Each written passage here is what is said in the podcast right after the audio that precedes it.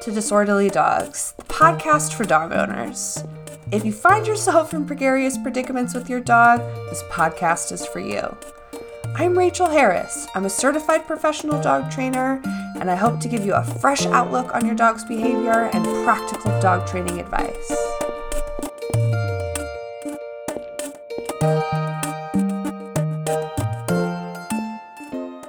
Hey, everybody, welcome back to Disorderly Dogs, the podcast. Um, I hope you guys enjoyed the last episode. I loved the conversation I had with Nicole all about how agility can improve your relationship with your dog. So, if you haven't already listened to that episode, give it a listen. Um, guys, if you like this podcast, it would be wonderful if you could share it with your friends, tag them on social media, send them a direct link. Um, I think that it's a really helpful podcast for dog owners owners everywhere. So the more sharing, the more knowledge, and the better everyone's lives can be. If you have been listening to this podcast and you have not yet left a review on Apple Podcasts, I would so appreciate it. Um, you can leave a five star review and let me know what you like about the podcast, and hopefully that can make this podcast more accessible to more dog owners who need to hear it. Um, I'm really excited. Today, we're going to talk all about Halloween and how you should be handling it with your dog's training management because it is just around the corner, believe it or not. It feels like the seasons have changed so rapidly. Um, if you guys don't already follow me on Instagram at a good feeling underscore NCO, um, you guys might have saw I was in Mexico. We went to Playa del Carmen on vacation and it was fabulous. It was warm, it was sunny. We went fishing, we went snorkeling, we did some cenotes, I read by the beach. It was so much fun. And then we came back to Colorado and it had snowed. So I kind of got like a short fall and now it's kind of winter and then it's kind of fall. Colorado is just kind of all over the map when it comes to weather. But yeah, so I hope that you guys are well wherever you are. I hope you're enjoying the season change. Um, this is one of my most favorite times of year where it's starting to get dark earlier and things are kind of settling down a little bit. So, yay for fall, yay for yay for transitions. Okay, so um if you guys haven't already joined, uh, there is a Facebook group and it is called Disorderly Dogs. The conversation continues, and I would love it if you would join me over there. Um, we can talk all about the episodes when they're done. You can ask me questions. We can all kind of chime in and talk together as a dog community. So if you'd like to join the Facebook group, there is a link to that in the show notes. So just scroll down and give it a click. So let's talk about Halloween shall we? So, um, Halloween is one of those holidays that I think people kind of forget that there's a lot of like foreign stuff to the dogs, and it can be pretty scary and overwhelming. So, I'm just going to give you some tips and tricks for kind of navigating the the Halloween holiday to make your life and your dog's life easier. So, when it comes to costumes, um, costumes as in putting a costume on your dog.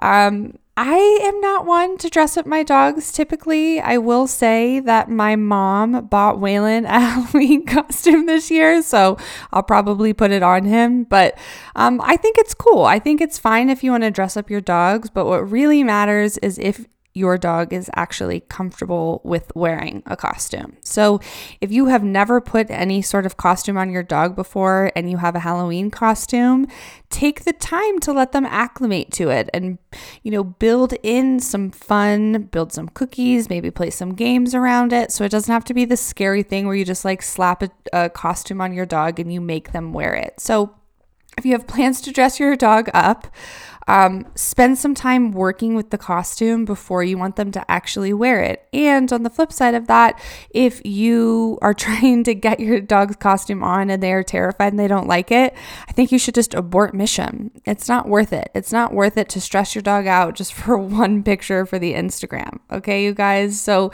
be really cautious about that and really look at your individual dog and think about that stuff.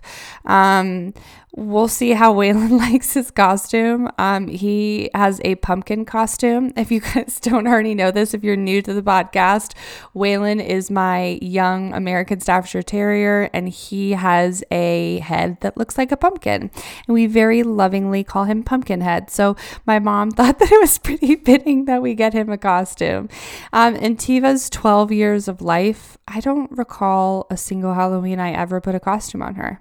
I just never asked that of her. She probably would have tolerated it fine, but I never asked that of her. So, if you're going to dress your dog up for Halloween, make sure that you're comfortable your dog is comfortable wearing the costume and make sure that you make wearing the costume a pretty reinforcing experience. So, when it comes to people in costumes, um, I use a lot of caution here because the way that dogs see and perceive the world is much different than ours, and they don't have context and they can't really understand the nuance of uh, someone wearing a costume. So, that's definitely something that I'm be using a lot of um, caution and management around. So if there is, you know, somewhere where there's lots of people wearing costumes and my dog is likely to spook and or scare, I'm probably just going to avoid that situation completely. Um, you guys know that Tiva and Waylon are pretty confident dogs. They go a lot of places. They've seen a lot of things, but there are definitely some costumes that people wear that are spooky. And um, believe it or not, Waylon will definitely do like the woofy sketchy bark. So I definitely have to think about that stuff and be super cautious. So, um, in general, I do not think that costume parties where um, there's going to be a lot of people dressed up are appropriate places for dogs. Um, I think that it's a really scary environment. I think that there's a lot of unknowns, and I think that there's a lot of room for error. So um, I I really don't think that your dog should be at a costume party with a lot of people dressed up. I think that that can be really scary. So if you are planning to have a costume party, I think it's uh, time to plan ahead and maybe see if the dogs can stay with a friend or if they can stay at the daycare that they normally go to. Um, Lucky and Dempsey are two dogs who stay with us pretty regularly. If you follow us on the gram, Dempsey is the English cream golden retriever, handsome boy, and Lucky is the black mutt with one blue eye and one brown eye. And their people have a huge Halloween party every year, and Lucky and Dempsey come and stay with us. So they get to have a relaxing evening with us and miss out on some of the crazy action that is Halloween. Um, so, something else to consider um, Halloween obviously comes with a lot of candy. And as y'all know, um, chocolate can be toxic for dogs. So, I think that it's really important that, especially when you're out like on walks before and after Halloween, you're extra careful about watching what is on the ground so that if there was some candy, um, you could prevent that from, from eating it. If your dog does not already know the behavior of leave it, leave it means stop what you are doing and check in with me. I would definitely definitely be brushing up on that skill so that you can use it if you need it. Um, Something else that I think is useful in managing the dog's consuming things would be muzzle training. Um, shout out to Lauren, who owns Sienna, who is a dog that we used to foster. And Sienna likes to eat everything under the sun. So she wears a muzzle a lot of the time uh, for everyone's safety. So I think that that's another option if you're really worried about your dog consuming a bunch of chocolate and candy from Halloween. Okay, so. Um, when it comes to Halloween decorations, just in people's yards, out in the world, um, again, that stuff can be really scary for dogs who are seemingly pretty confident in the world. Um, so if I'm out walking and I notice that my dog has spooked or startled to a Halloween decoration, first and foremost, I am going to give the dog a, the space that they need, right? Maybe we'll cross the street, maybe we'll turn and go the other direction. So it's really important that you're not forcing your dog to interact with something that they are obviously afraid of. Um, I think you can, you know, give them space and let them look at it from afar. You can also play the look at that game so you get some distance and the dog looks at the scary thing and you mark and you reward. And the objective there is to change their emotional response. So instead of perceiving the decoration as scary, they perceive it as something good that predicts food is coming their way. So be really cautious of that stuff. Um, last year I was at a Home Depot with Waylon and they had a bunch of Halloween decorations out and they had one that like giggled and cackled. It was like a witch and that spooked Waylon. It really scared him. So I was really cautious to give him space from it, but once he had an appropriate amount of space and he felt like semi comfortable, that's when we were playing the look at that game, right? So that hopefully he wouldn't be afraid of Halloween decorations for forever. Um, if you have a young puppy, so a dog that's between eight weeks and 16 weeks old, Halloween could be a wonderful um, socialization opportunity, but in itsy bitsy small moderation. So if you guys didn't already listen to the episode, um, How to Socialize Your Puppy, I will include a link to that in the uh, show notes so that you can give it a listen. We talk in depth all about how to socialize your puppy, but um, Halloween decorations are a great opportunity to teach your young puppy that sometimes things are big and moving and it doesn't have to be this big scary thing. So, yeah, that's kind of my two cents on like decorations and being thoughtful and careful about that. So, we're not spooking and scaring our dogs. So let's talk about the actual day of Halloween. So, like I said, I do not think that Halloween parties are an appropriate place for dogs for so many reasons. Um, I can recall as a kid, um, I was probably in elementary school, maybe I was like in third grade. I was at a Halloween party at a friend's house, and their golden retriever bit like three of the kids, like badly, like drew blood, bit them. And it's probably because the dog was freaking terrified. We were young kids we were all wearing costumes. We were hopped up on sugar. It was a lot. Okay. So don't put your dog in a situation that they could potentially fail in um, because that can be really stressful for a lot of people and for the dog's sake. So um, on the actual day of Halloween, if you are planning on um, handing out candy to trick or treaters, I would have some sort of formal management in place to prevent the dog from getting to the door. Um, there's a lot of stuff that could go wrong at the door. They could spook, they could bolt out, they could jump on someone, they could bite someone. So it's really important that you have a game plan to prevent their access to the front door during the trick or treating hours. Okay, so um, X pens, if you're not already familiar with an X pen, it's like a collapsible metal panel. Um, that's a pretty good option. You could kind of do it like in a U shape around the front door so the dog didn't have access to the actual door. Um, you could have them in their crate, you could have them closed off in another room away from the front door. I think that the quieter the place, the better, just kind of depending on your house and size and stuff like that. I would also have something productive for the dog to be doing during those hours. So, you guys have heard me preach before, but an appropriate chew outlet. So, a stuffed Kong, a marrow bone, a bully stick, um, any sort of interactive food toys, snuffle mats, licky mats, slow bowl feeders. I would have something productive for them to be doing so that they don't have to be stressing, barking, worrying about what's happening at the front door.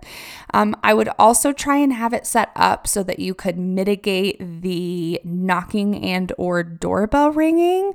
So maybe just be like kind of standing there and watching because I think that the knocking and the bell ringing can really just bring arousal levels up much higher than they need to be. So definitely have a strategy in place for that.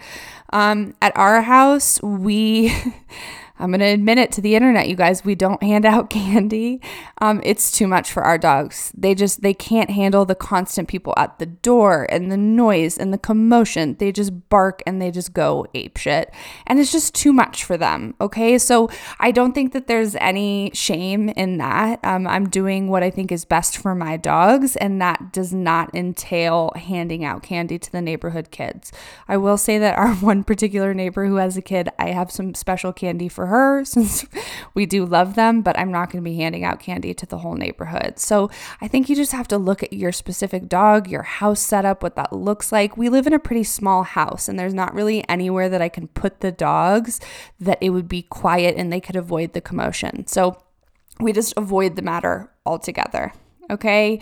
Um, and, you know, when it comes to interactions with trick or treaters, right, um, I would, again, completely avoid that. Even the best dogs, even the dogs with the most solid temperament, that is too much to ask of the dog, in my opinion. I think it's too much to ask of the dog to just calmly interact with tons and tons of kids wearing costumes that are hopped up on sugar. I think that it's just too much. So, you know, be really thoughtful about that stuff, you guys. Um, if you do have a young puppy, I think it's a fabulous opportunity to really work on calm behavior while they're trick or treaters. So, um, you know, if you have a partner, that may be a good time for like maybe the partner is handing out the candy and you are specifically working and training with the dog. Um, if you are doing that, I would definitely have the dog on leash so that there's no chance that they could get out the front door.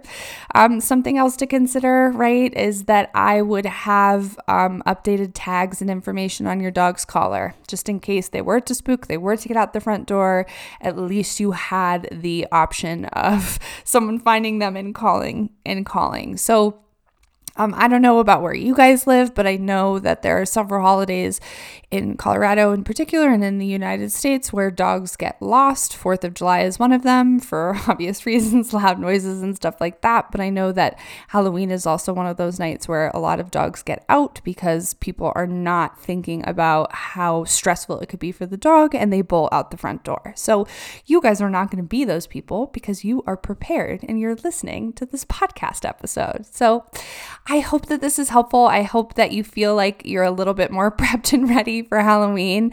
Um, if you do dress your dog up, please tag me. I want to see the pictures and I hope they really like it. Um, added bonus if there's a video of them wearing it comfortably and you're giving them lots of cookies.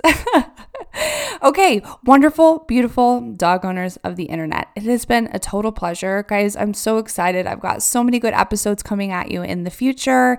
Um, if there's something you'd like to hear about on the podcast that you have not heard about yet, send me a DM over on the Instagram. So, um, the human behind one of my most favorite Instagram accounts um, sent me a direct message and wondered if we could do an episode about office dogs, bringing your dog to work. And she joined me, and I'm going to give you that episode next week. I'm really looking forward to sharing it with you. So please come on this journey with me. Let's talk about what you want to hear about.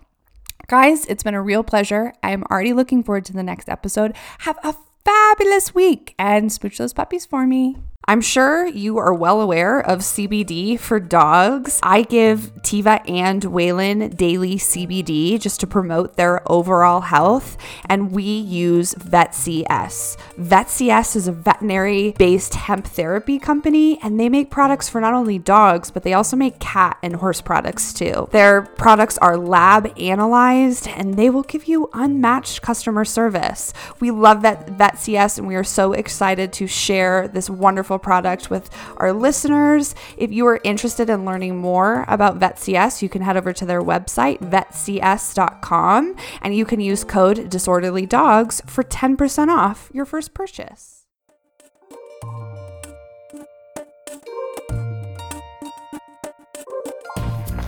Thanks for tuning in. I hope you enjoyed the show. If you'd like to learn more about us, please check us out on Instagram at a good feeling underscore in CO. You can also find us on Facebook at A Good Feeling Dog Training, as well as our website, agfdogtraining.com.